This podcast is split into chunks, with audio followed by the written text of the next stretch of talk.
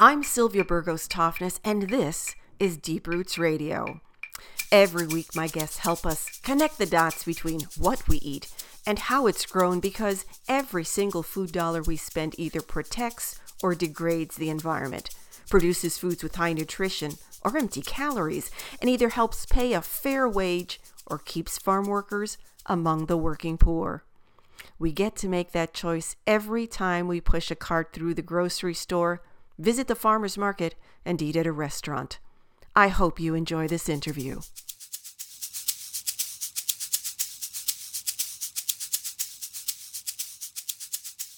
And more and more people, in fact, are seeking out not only the, the interesting and varied flavors of sourdough bread, but they're taking a look at how differently bodies their bodies might react to mm-hmm. it. And by sourdough, we should. Uh, there's probably people listening who don't know what that is. Right. Well, when we buy a, a, a loaf of bread in the store, and what I mean by a loaf of bread in the store, I mean a conventional loaf, uh, it's usually made with a lot of uh, commercial yeast Right. in it.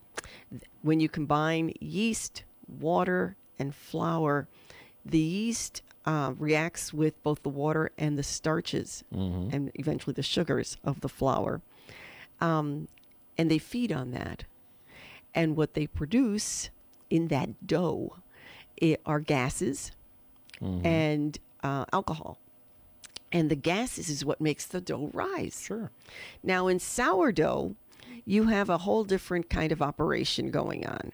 And what I'd like is actually to call on the special guest that we have this Oh, boy. morning, Therese Asmus, to help us understand what sourdough is and also to um, help her uh, explain to us why she not only bakes sourdough, but looks to using ancient grains to do so. Good morning, Therese. How are you? Good morning. Very well. How are you? Good, good. And Therese Asmus is a sourdough breaker and a homesteader. She and her husband in, two, in 2012 um, acquired 19 acres in Minnesota where they've been able to develop and um, realize their their dedication to not only great food in the way of breads, but also vegetables, free range chickens, and uh, a look to how things begin by regenerating their soil. So, Therese, this is terrific to have you here because it was at that meeting of those like minded people at the Weston A. Price Foundation uh, monthly meeting in St. Paul that we met one another. Yes. And it was so exciting to meet you. I think it's like you, it's neat to bring in other people like minded and see the group grow and um, other people share their experiences and their understanding of all the different foods that we've kind of put by the wayside and not thought were nearly as important as they are. Right. Well, Therese, you have been a baker how long? Um, a long time. I've been a sourdough baker for about almost 10 years now. All right. Why the focus on sourdough? And can you describe, as Dave Corbett asked, how is sourdough baking and the yeast used there different from the more commercial variety? Sure. You're using a sourdough culture um, and you're fermenting your bread versus rising it with uh, a baker's yeast. And when you ferment that, uh, in the same way that you have gases that are created in a normal bread loaf, that's carbon dioxide that's created, you have that, but you also have lactobacilli bacteria that are created as well. And those bacteria help break down gluten, starches, uh, they break down the phytic acid, and overall creating a grain that's more easily digested um, for our bodies. And it also makes a lot of the micronutrients more available so that it can be a very healthy item as well. Oh, I was going to say, so we started it ourselves um, because of food allergies in our family. We were huge, oh, I'm a huge bread lover, grain lover, and was having uh, what I found out were cysts on my ovaries, and they were incredibly painful. And then uh, a naturopath told me I needed to avoid wheat, and that lasted a couple of weeks. Um, I went back to my pasta loving, bread loving person. Um, and so I brought that back in. However, then we had our first child, and he showed at an early age, around 18 months, that he was having real issues with wheat as well, getting hives all over his body, mm. and also um, getting very angry, ir- irrational. And I think that that was actually what people noticed first when we were trying to say to him that we think wheat's a problem. Because on a, in a on a moment he would just turn from this happy child and you'd give him a cracker, and he'd be on the floor crying, mm. tantrum, um, wanting to hit somebody, things of that nature, which is pretty um, hard to see in a little kid like that. And so we knew that wheat needed to come out of our diet. Um, but because I'm persistent and because I was introduced to some information actually from the Weston Price Foundation about soaking grains and fermenting them, um, I decided to go ahead and give it a try doing sourdough bread. And what I found was not only he, but, um, but I could also then enjoy bread like we had not been able to before. And since then, we've never had any issues um, going on to those fermented grains, and all the more so with the ancient grains, which just brought a whole nother level further down the line when I started studying that part of it. All right. So let me just walk backwards a little bit here, Therese, if you don't mind. I mentioned it, uh, you know, a few minutes ago that when uh, most people make bread, um, they use flour, water, at least these basic ingredients, flour, water, and this baker's yeast, these little grains. Um, yeah. They're either um, called a active dry yeast or it might be an instant yeast. And you add that to the water and to the flour, and that's how you get those that carbon dioxide and alcohol produced for the rise in the bread. The difference in the sourdough, if, if and you can correct me on this, Therese, because you've got a whole lot more experience than I do in this. What you've done and it's so interesting it's it's like a, an experiment in your house constantly. Um, what you're doing is actually combining flour and water and what happens is that the wild yeast that exists in air is captured by that water flour mixture and it inoculates that slurry of flour and water to create a yeast, a natural yeast that rises not only that starter that and that that's a process that can take about uh, a week to, to 14 days to get that first starter going. Mm-hmm. But that starter can then be used to ferment, inoculate your bread baking on after that because you keep on refreshing that starter so that it becomes your yeast mixture going forward. But there's an important thing that you mentioned that that uh, is kind of critical in people's understanding, and maybe it's worth repeating, Therese, is that when you add that starter to your flour and water uh, to make dough, it's not only activating yeast, but there are bacteria in there. And that this process is called fermentation, which has a very, very different action on the flour again, what is it? What does it do differently than that commercial rise? Yeah, that's that lactobacilli uh, bacteria. It just it's um, an amazing type of bacteria that's used in a variety of types of fermentation, uh, not just found in bread, but sauerkrauts and things along that line as well. And it's just breaking down that phytic acid. It's breaking down your starches. The yeast also breaks down uh, the starches too um, and then makes those micronutrients that uh, wouldn't necessarily be available or digestible or used by our body available. And so, um, and then it also breaks down gluten as well. And I mean, right now, that's kind of the big thing that people are very concerned about their gluten intake and wanting to avoid it. But when you use them, these fermented uh, fermenting process with a sourdough culture, um, it does it takes care of that to the point that if you continue to ferment a bread long enough, you can actually rid it of gluten completely. You're not going to have necessarily a, a beautiful loaf that's uh, open and light tasting. You'll have a delicious, very sour loaf, but it can, that, that bacteria does have the ability to actually uh, rid all of the gluten out of bread. You know, that's an amazing thing to learn because that fermentation process, as you said, um, is used to increase the amount of nutrients available in a food in so many things. Um, So if, if you take a look at naturally fermented pickles, the sauerkraut, um, if you even put your, uh, let's say you're making oatmeal, even if you take your oatmeal and you soak it in water for several hours or overnight before making the actual oatmeal, you will have begun a fermentation process that will break down some of those obstacles to nutrition absorption and increase what's available to you. So I did not know that that fermentation process, that use of sourdough could actually have that dramatic an impact on the gluten content in a loaf of bread. Yeah, and it's neat too because with it being able to break down the starches in the process, this can help people with diabetes issues who have or um, hyper or hypoglycemia, uh, where bread really can um, shift their sugar level when they eat it. They don't find that, that that happens when a bread is properly soured. And that's actually something I've struggled with in the past myself is having uh, hyperglycemia. And you don't, your sugar just doesn't bounce all over because as it breaks down those starches, uh, your sugar level can stay lower, more level as you eat the grain. Wow, you know this is this is um, wonderful new information to get. So thank you very much, Therese, because you're not only baking um, in a way that many people can benefit from, but you're really kind of sharing information that will help all of us understand more of why we react sometimes the way that we do to the foods that we purchase and how there might be some um, solutions within Yeah. reach within reach. Now, you focus on sourdough because those were the health benefits that you found could help your, your family, you and your and your children.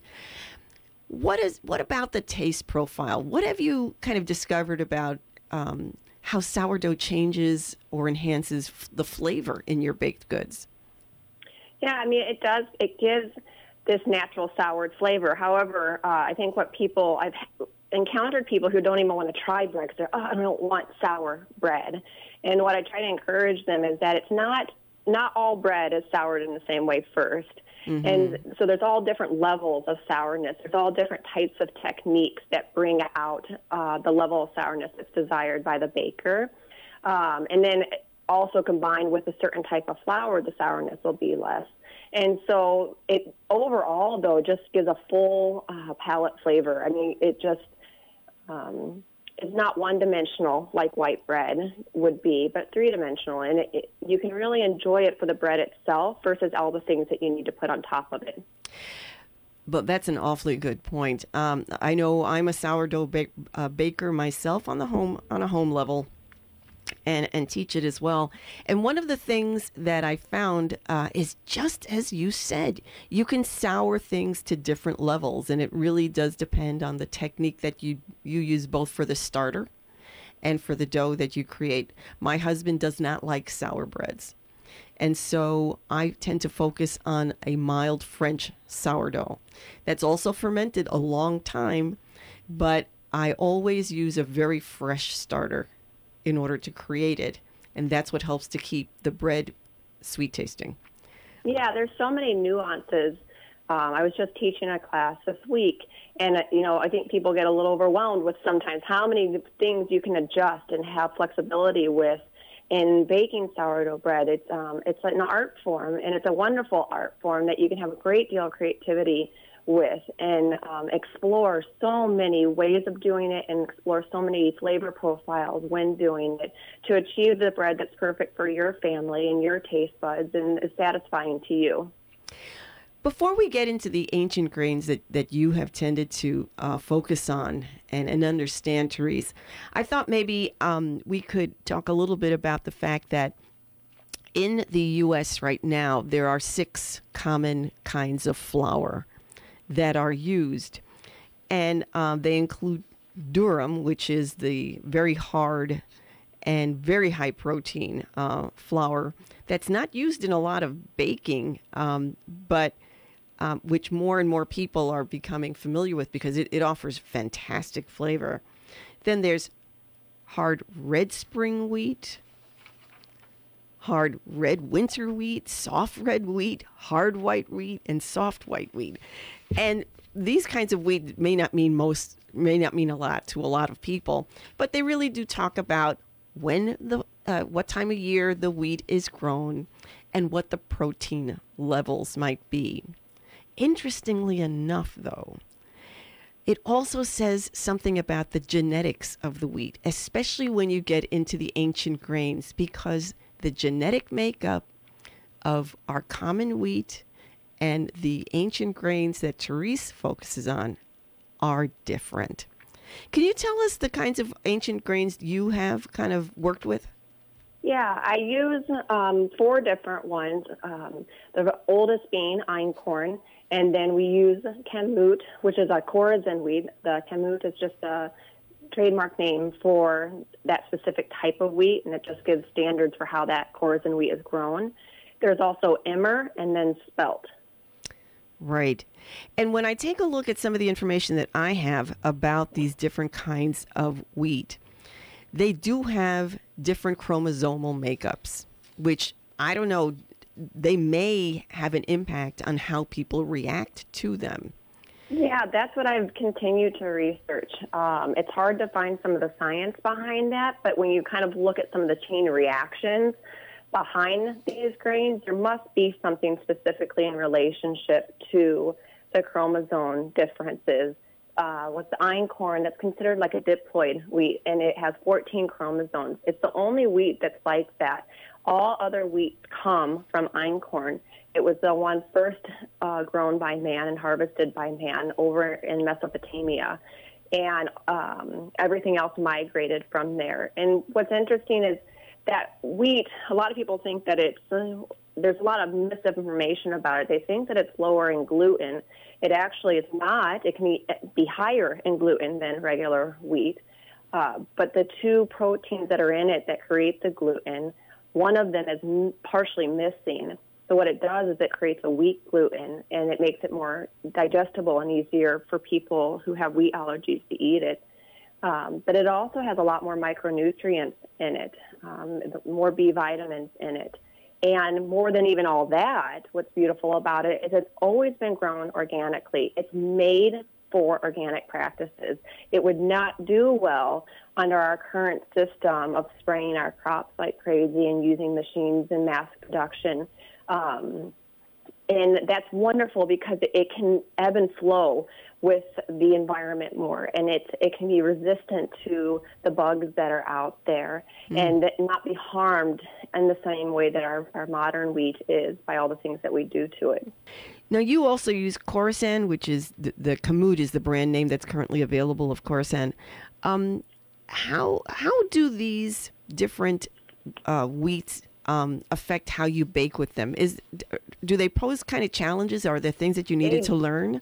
They do. Um, I they're very challenging when you first start out. Uh, when I started with them nine years ago, there was very little information about the different wheats, and still to this day, a lot of people will say you can use them and interchange them in recipes without um, any issue, and it's it's just not accurate. Um, I use Khorasan, the kamut, primarily it's got wonderful flavor. It's a durum style wheat. It's just it's a delicious tasting grain, but also it's one of the easiest available in the United States right now, or at least it has been mm-hmm. for uh, for my type of baking. Um, it's uh, it's a different chromosome. It's an, a different chromosome than um, the einkorn. It's related to emmer, um, and so there's the gluten content's a little bit different in it, and it's a really coarse grain. So when when you've got that, when you're cooking with whole grains and you've got your um, bran on the outside still, that absorbs a lot of water. And so what you have to learn is how much water to add to these grains that will make a nice bread.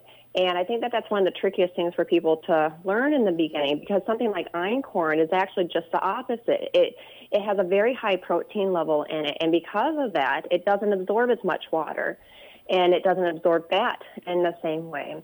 And so you could go and make the exact same recipe with einkorn or kamut, and one bread would be um, flowing all over your counter with the einkorn, and the other one would be a stiff ball, uh, just because of how the water absorption is significantly different between the two.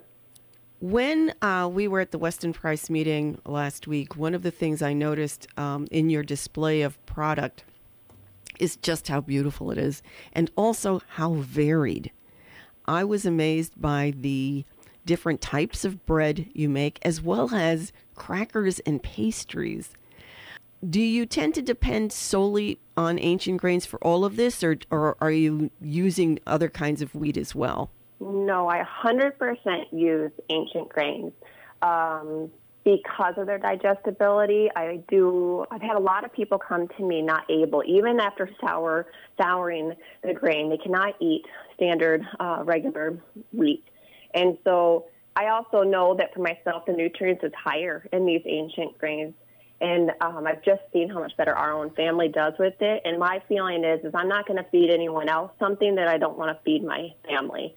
Um, and so everything I make is with 100% ancient grains. And it actually used to be 100% whole ancient grains. I just started doing a little bit of um, white flour, ancient white flour that's just been sifted out.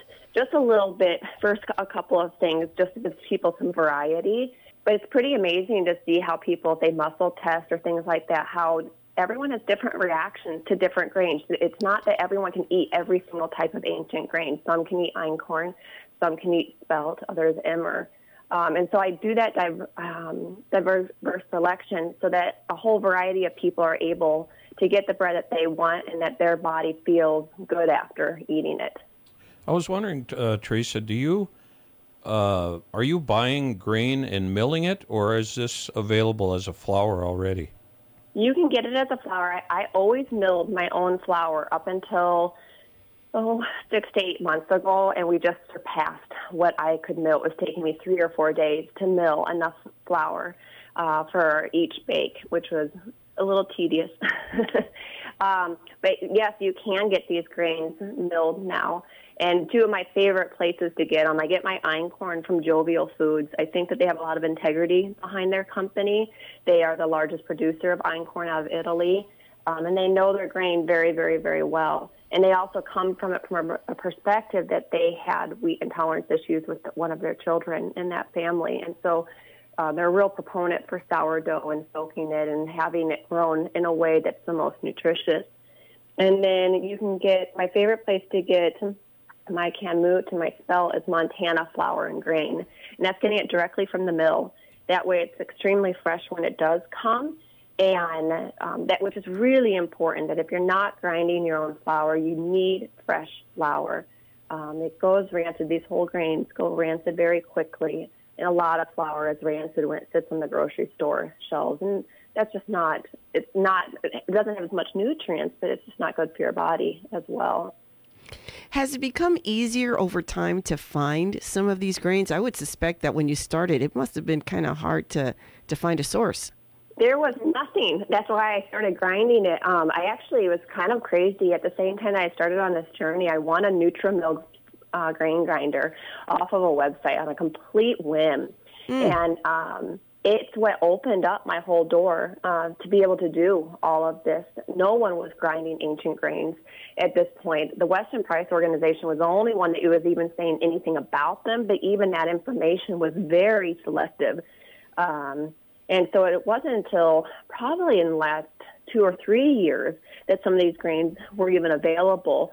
Um, in the mass market. And even in the last two years or so that I've seen it where you can really purchase them pre ground and not have to grind them all yourself. Well, I've certainly seen the interest in sourdough.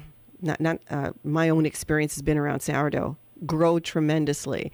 And one of the things that struck me um, when I met you last time and, and saw your beautiful array of breads is that your bread was flying off the table. I mean, people were just so eager that you were there and filling their um, their bags.